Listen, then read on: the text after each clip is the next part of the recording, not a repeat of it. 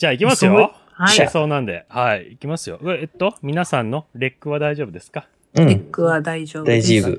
あと2問、もしくは3問ですよ。そうだ、そうだ。そうなんか最初にあったわ、なんかそれ。それ何なの雪山の一人増えてるやつのやおすごい楽。しみに。すごい、なんか。つ。今回準備めちゃめちゃしてゼンツますから。。ねは、いつぼけんプレゼンツがすごい準備め。っちゃして、本番あんま喋らないっていうモードで、今回はやっております。では、7問目になります。ゴールが見えてまいりました。大学生に代わって私が聞きます。もやもやする疑問に全部答えちゃう夏休みスペシャルということで、寂しいね。えー、もう終わっちゃうよ。あとちょっとで寂しいよ。楽しすぎて 終わりたくない。ただこれは終わるのかな？来た。パッと答えられない質問がまだまだありますが、じゃあ7問目こちらです。ルールって何のためにあるんですか？はい。ルールでございます。これは、ちょっとそのままの言葉なんで、じゃあ、うんこの何のルールのことを指しているのか、これ音声聞いていただいた方がわかりやすいと思うんで、早速聞いてももらっても大丈夫でしょうか？はいはい。はーい。では聞いてみてください。ルールって何のためにあるんでしょうか？おー。ちょっと深いっすね。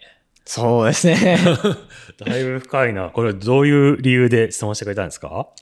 そうですね。まあ、きっかけとしては、免許を去年取りまして、で、はいはいえっと、運転をこうしてたんですけれども、道路って速度制限があるじゃないですか。うん40キロで走れるところと、50キロで走れるところと、60キロ出していいところと、高速道路だったら80キロだし、100キロ出せるし、とか、いろいろあると思うんですけど、うんうんこう自分が走ってて思ってるんですけど、前の車とか後ろの車とか全然守ってないんですよね。そうね。なんで、あの、自分はその道路の速度制限に従って走ってるんですけど、まあ、後ろが詰まってしまったりとか、あとは、こう、流れを大事にしなきゃいけないとかいう理由で、なんかこう、いやいやこう、守らなかったりする時があったり、その後ろから煽られたり、前から煽られたりもする時はありますし、っていうのがあったんで、まあ、そういう意味でルールって何のためにあるんだろうなっていうのは思いましたね。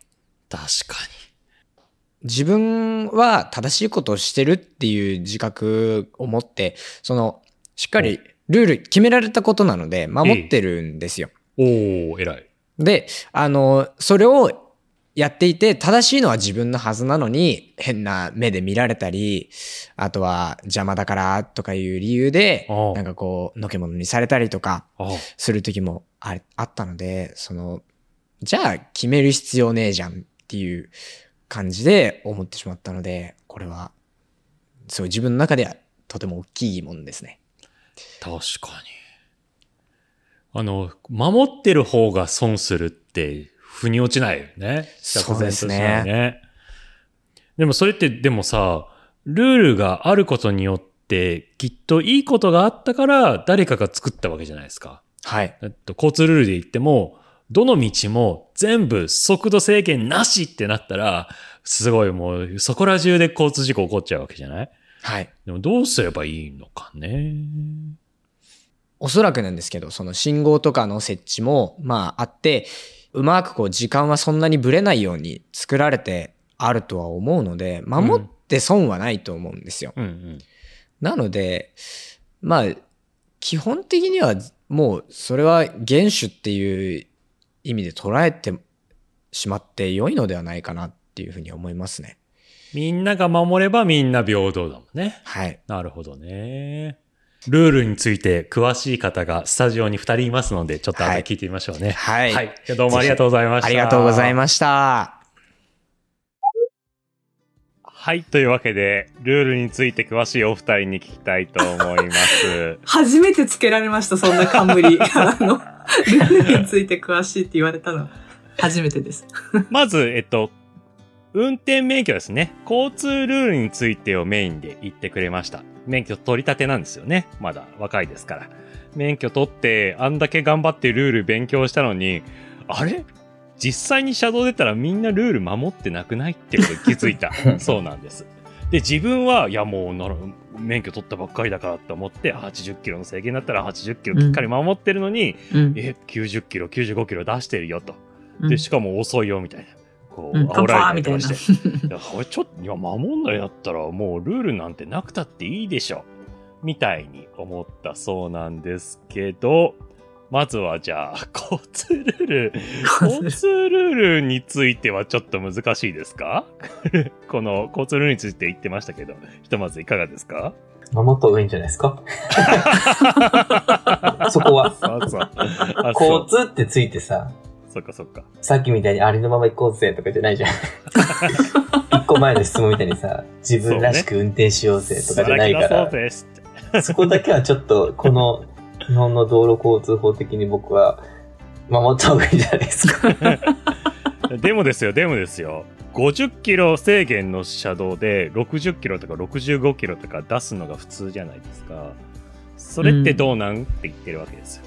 じゃあうん50じゃなくて60にすればいいんじゃないのってこう 彼は思ってるんですよね。規則変更というか、ルール変更を 目指していきましょうか。大ちゃんは何、何、なんか発言よどんでるのはなぜないやいやいや、僕はあの、ペーパードライバーなんで、ああ、そっかそっか。あの、大島ぐらいでしか運転できないっつって。ああの大島大好きで3回行ってそこでしかほぼほぼできないっていうね。うんあ、なるほど。はい。交通ルールに関しては、やっぱり命を守るっていうかね、そもそもありますからね。事故を起こしちゃいけないっていうのがあるから、まあまあ守んなきゃいけないよねっていうのがあるじゃないですか。はい。まあでもですよ。僕あの、すごい腹立つルールがあって、常々思ってるんですよ。エスカレーター。おエスカレーター。このインタビュー中にも僕、エスカレーターの話ずっとしててカットしてるんですけど。エスカレーターのルールみんな守ってないじゃないですか。それすごい腹立つんですよね。え、エスカレーターのルールって例えば、エスカレーターのルールは歩いてはいけないなんですよ、皆さん。あ、それはね、う ん左で立ち止まって右は歩きなさいじゃないんですよ。エスカレーターは歩いちゃいけないんですよ。これで守ってないんですよね。関西が右とか、えっと関東が左とかじゃないの。歩いちゃダメなの。そういうした方がみんなが早く登れるはずなんですよ。あ、なんかそういうデータありますよね。そうなんです。ね。うん、それは知ってる、なんか。データとしてあるのは知ってる。特に僕機材が多いから、あ大体こう邪魔だなっていう言われるんですよ。邪魔だなっていう態度を取られるのは全然いいんですけど、あの、うん邪魔だと直接言われる時があるので、ルール違反を犯してるのはあなたの方ですっていうふうなことちゃんとお伝えしてるんですけど、なかなかこうね、お伝えしてるんだお。伝え、お伝えするように心、まあルールですから、心がけてるんですけど、なかなか、こう、うまくいかないなっていうところですよね。エスカレーター株式会社の人みたいになってるよ。今。全国のね、エスカレーター警察。エスカレーター警察のここに、ここに、ここに、エスカレーター警察。えエスカレーターの安全を。ここに正しくエスカレーーターを使いましょう。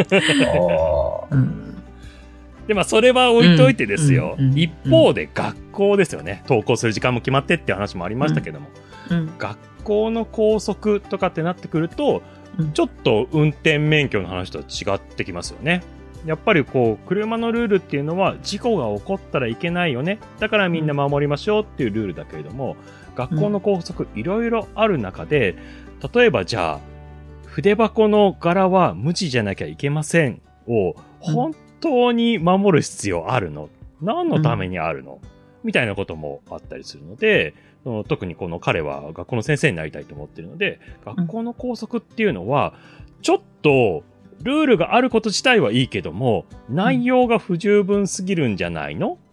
っていうような疑問を持ちたりもするんですよね。なんでこれから先生になるにあたって、学校の校則もちょっと気になるっていう意見でした。守ってる方が悪者になる問題ね。そうね。俺もなっちゃう時がある問題ね。メームさんは守る派の人でしたか？あの、これどっちかに分けないといけない系ですか？いやいやいや。はって何？守るはって何？いや、VS かなんかになんなきゃいけない系です。か男子そこの男子走っちゃダメだよみたいな感じなのか、いやー、だいぶグレーなあ方じゃないですかへね。ーでもルールにもだから、まあ、2種類あるなとも思います。まず本当変えられるルール、変えられないルールってありますよね。だから交通ルールってまあい一個人でそうそう変えられるもんでもない 法律とかで決まってるレベルだったりとかすると、ちょっと、まあ、変えられないものだったりするじゃないですか。でも学校のルールって、変えられないと思い込んでる人も多いけど、そんなこともないですよね。なんか、まあ、その2種類もまずあるから、その扱いも、同じものだとはちょっと思ってないっていうのもあるし、なんでしょうね、私の中でこうガイドラインみたいなものなので、ルールって、遵守しなきゃいけないと、まず真っ先にイコールでは思っていない。おーなるほど。うん、勝ったりはします、実は。うん。そのガイドラインが、その社会において何かをこう統制しなければいけない。まあ、世界だったり、国だったり、地域だったり、学校だったりっていうところで、人々を何かしら統制をかけなければいけない。みたいな時に、ガイドラインっていうものを設けることによって、ある種、ある程度の、こう、収束を見せるというか、ものが、なんか、ルールなのかなって、私は結構認識してるところがあるので、それを自分で判断しますね。その、これは遵守する、これは守らない。だから、正しい、正しくないという尺度であんまり見てないうんうんですかね。ここの社会が、このルールが制定された目的に即していくために、私はどこまでこれを遵守しようかな、みたいなのを判断してるっていう感じですかね。だからその学校もルールがあるのは、例えば風紀を守るとか言うじゃないですか、うんねう風紀って何ぞやって私も思うんですよ。わかんないんですよ。でだけれども、まあ先生、昔の先生とかが、まあ必死に考えてですよ。膝丈、膝丈何センチとか、えね、お考えになったわけじゃないですか。これが風紀だと。でも時代も変わりましてですね、なんえか、今それは風紀とは呼ばないんではないでしょうかみたいなところは、話し合いの余地があるところなので、あまあ先生に交渉するなり、あるいは一旦破って問題提起をしておいて、議論に持ち込むとかっていうちょっと荒を使うとかも別に、まあ手段の一つとしては学校ではありなのかなとか、まあいろいろ、はい、手段は時折結構考えますね。うんうんうんうん。大ちゃんはどうですか？持論でいくと、ルールって僕間にあるものだと思っていて、人と人とか、人とこととか、もしくは他の生命かもしれないですよね。人とその森とか、人と物かもしれないし、その間にあるものだと思ってるんですよ。なんか、全体的な認識として、ここメイムさんと近いようで、近くないようで、かなり繋がってると思うんですけど、なんか範囲だとよく教わりません？この中でやってくださいみたいな。うん。縛られてるものだと思うじゃないですか。うん。で僕は逆に間にあるものだと思っていて、うん。だから交通で言うとガードレールみたいなうん。認識じゃないんですよ、僕は。車間距離というか。うんおーだから僕がね、坪犬とこうやって話す上で、こうルールって言ったら何かって言ったら、まあお互いが傷つかないうんことっていう、なんか間にあるうんもの。この中で坪犬と関わってねじゃないじゃんっていう、なんか、うん確かに確かに。うん。だから、何のためにあるんですかっていうのに正対すると、まあ、自由のためにあるんだと、お互いの。ね友野一徳さんんうん哲学者のうん自由の相互承認の言葉とかなり近いと思うんですけど、まあ、お互いの自由を尊重し合うために、その間になんかルールがあるんだろうなと。うんそんな感じで僕は捉えているから、高速なんて、高速なんて、点高速なん点て？明言しないんだ。そう。僕はね、一回ゼロにした方がいいと信じてる人ですね。あの、関わってる学校でね、3週間拘束なしデイとかやったんだよ。なしウィークみたいな。へうーん。で、どんな問題が起きるんだって探ったんだって。問題起きないのよ。うん だって、問題って思ってたことが問題じゃないかもしれないって気づいちゃうんだもん。うんうんうんうん髪染めたら何か問題あるんですか？いろんな服着てきて何か問題あるんですかとか。うんスカート膝下10センチじゃなくなって、どんな問題あるんですかって。え問題じゃないじゃんって気づく瞬間があるから、一回ゼロベースで見直すっていうのはすごいいいことだと思うんですよ。っうんうんていう僕の考えです。すごいわかる。人と人とかの間にあるっていうのはすごくわかりますね。なんか、うん。まあ、じお互いの自由を守る、共存していくために何かラインが引かれる。なんかライン、まあ一つの目安が引かれるっていうのが。だからその、なんかルールの向こう側にあるのは正義ではなくて、ルールの向こう側にいるのは人うん。だっていうのはすごうんうんく意識はしてたいなっていう気はします。うん。うん。わかるわかる。ルールってさ、怖くてさ、本当誰かの自由奪うんだよね。うん、うん、うん、うん、側だと思ってるとね、ガードレールだと思ってるとそうですよね。そうそうそうそうそう。本当はいろんな可能性があったりさ、うん。その人の思いがあるのに、それが失われる時もあるんだなっていうふうに、僕は思いますけどね。うん。なんかルールで、今までのこう、ルールの中に出てこなかったルールの話になっちゃうんですけど、サッカーとかにもルールってあるじゃないですか。うんうんうん。うん。で、あれ何のためにルールあるかって、でもルールがないと個性なくなりますよね。あの、サッカーで、あの、手使っていいことになっちゃったら、それサッカーじゃないし、ね。ね、バスケットでも足使っていいことになっちゃったら、それもまたバスケでもないし、みたい。なんその制約があるからこそ、制約っていうかルールがあるから、あのスポーツっていうのは成り立っていて、でもルールも結構変わるじゃないですか。うん要は、サッカーで、なんか、ある国が、なんか、すごい、めちゃくちゃ強くなっちゃったと。もう一強みたいになっちゃった。そしたら、その国だけが強くならなくて、もうゲームが面白くなるようにルールって変わったりするじゃないですか。うんなんかオフサイドっていうものが生まれてみたりとか、うんなんか、あの、こっから先には二人しか入れないよっていうルールが出てたりとか、いかにこう、観客を楽しませる、その制約をつけて、その中で、その人が、その可能性を、あの、最大限出すことを見せることで、みんなを盛り上げて楽しむか、みたいな、そういうあり方のルールっていうのもあるじゃないですか。確かに。うん。なんか、まあ、その、そのルールの場合は、ね、破った瞬間に基本的にピーってなるから、あの、結構その、ストリクトっていうか、あの、厳しいルール、みんな守って当たり前な、あの、世界だと。でもそれでも結構ギリギリプッシングしたりとか、うんうんね、あの、スポーツ選手でさえ、その、もうイエローカードギリギリのやつをうん みんな繰り出して審判の見てないところにちょっと足掛けたりとかって、プロでもあるわけじゃないですかう。んうん。あんなにこう、まあ、スポーツっていうね、厳格な世界においても、まあそういうこともあったりとかするので、本当ルールって、ね、その、その置かれている場において役割ってちょっとずつ違うんだろうなとも思うし、それとの関わり方も違うだろうし、だから制約になってしまうこともあれば、足かせになってしまうこともあれば、逆にクリエイティビティとか創造性を発揮するきっかけにもなる可能性はある。なとも正直ちょっと思ったりする。まあその違いますけど、同じルールっていう名前だけど、うんそれぞれちょっと違うとは思うんですけど、それと、まあちょっと面白いなと思って、ルルールのあり方です。今さ、スポーツを例にさ、点の話をしてくれたから、それ線でね、話すとさ、じゃあ、小学校入学前の子供に、サッカーのルール守らせますかっていう、その発達段階にあったさ、ルールがあるかもしれないよね。うんうんうんうん。とかも考えると、ルールってすごい変わっていくものとか、あと、小学校の体育とかで言うとさ、ルール作り、子供たちが作っていくみたいな視点もあるじゃないかと。うんだからそうやって、あ、ルールは守るべきものだとかじゃなくて、作っていけるとか、うんうん必要があったら変えていくとか、なんかそこもなんか気づけるっていうのはすごい大事な環境だよね。めっちゃわかる。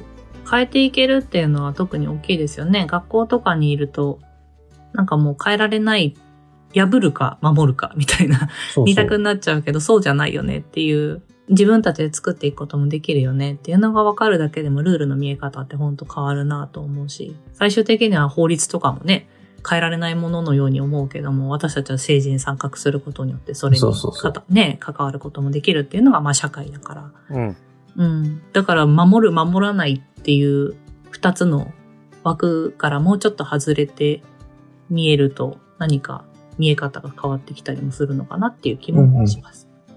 一つ、あの、質問してくれた子に戻りますとですね、一個で質問してみたんですよ。守んなきゃいけないルールと、うん。まあ、守らなくてもいいルールって、あるよねって話になってきて、ここは厳格に守らなきゃいけないルールと、ここまで厳格じゃなくてもいいよねっていうのが、違いってなんだろうねって話をしたんですよ。そしたら、このルールってなんであるのって言われて、明確に答えられないものっていうのは、問い直すというか、これ、それってどうなの？ルール自体がどうなのっっていうことを考えることなんですかね？なんていう話をして、いや、でもわかんないですねって、ああ、わかんなしたんですけど、めっちゃいいこと言うなと思って、うんすごく素敵だなっていうふうに思ったりもしました。まさに大ちゃんじゃないですか。うん。ね、そうだよね。ファーストシーズン問い直しで語ったよね、これね。まさし。く同じことを言ってたな。問い直す。問い直そうってことです。なので、その彼としては、まあ、交通ルールはちゃんと守らなきゃいけないものだとして、他のルールも、せっかく決めたんだから守らなきゃいけないもんなんじゃないのっていうふうに思ってるわけですよ。うん、それを、ちょっと今の話からすると、ちょっとだけ、こう、ほぐせてあげたかなって思ってます。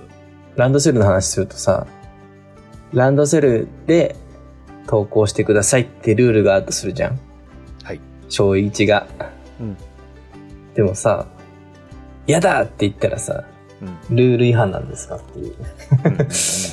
リュックがいいってうんルール違反なんですかね。うちはランドセルで決まってるのでって言うのか、うん別にあ危なくなければうんランドセルじゃなくてもリュックでもいいですよっていうものなのかっていう一場面で見ても、ルールって本当にこう問い直されていくっていうプロセスはうん。すごく大事ですよね。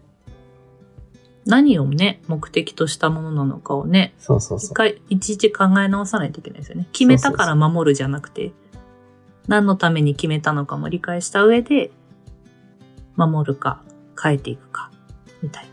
で、ある学校が高速で靴下の色を白から紺に変える検討会議が4年間続いて、4年後に。変わりました紺本に。ありになりましたって、マジで？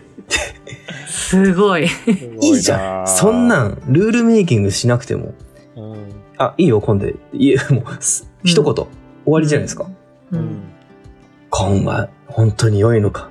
白でないと、ルールとしてこれをって、僕はアホかと思ってて、だその、メイムさんが言った何のためのとかね、そこは、うん。本当にこう考えていかないと、部分的修正ではないものもあるので、一回こううんうんうん本当ゼロベースでうん。取り直すとかは、かなり、特に高速においてはうん。大事なんじゃないですかね。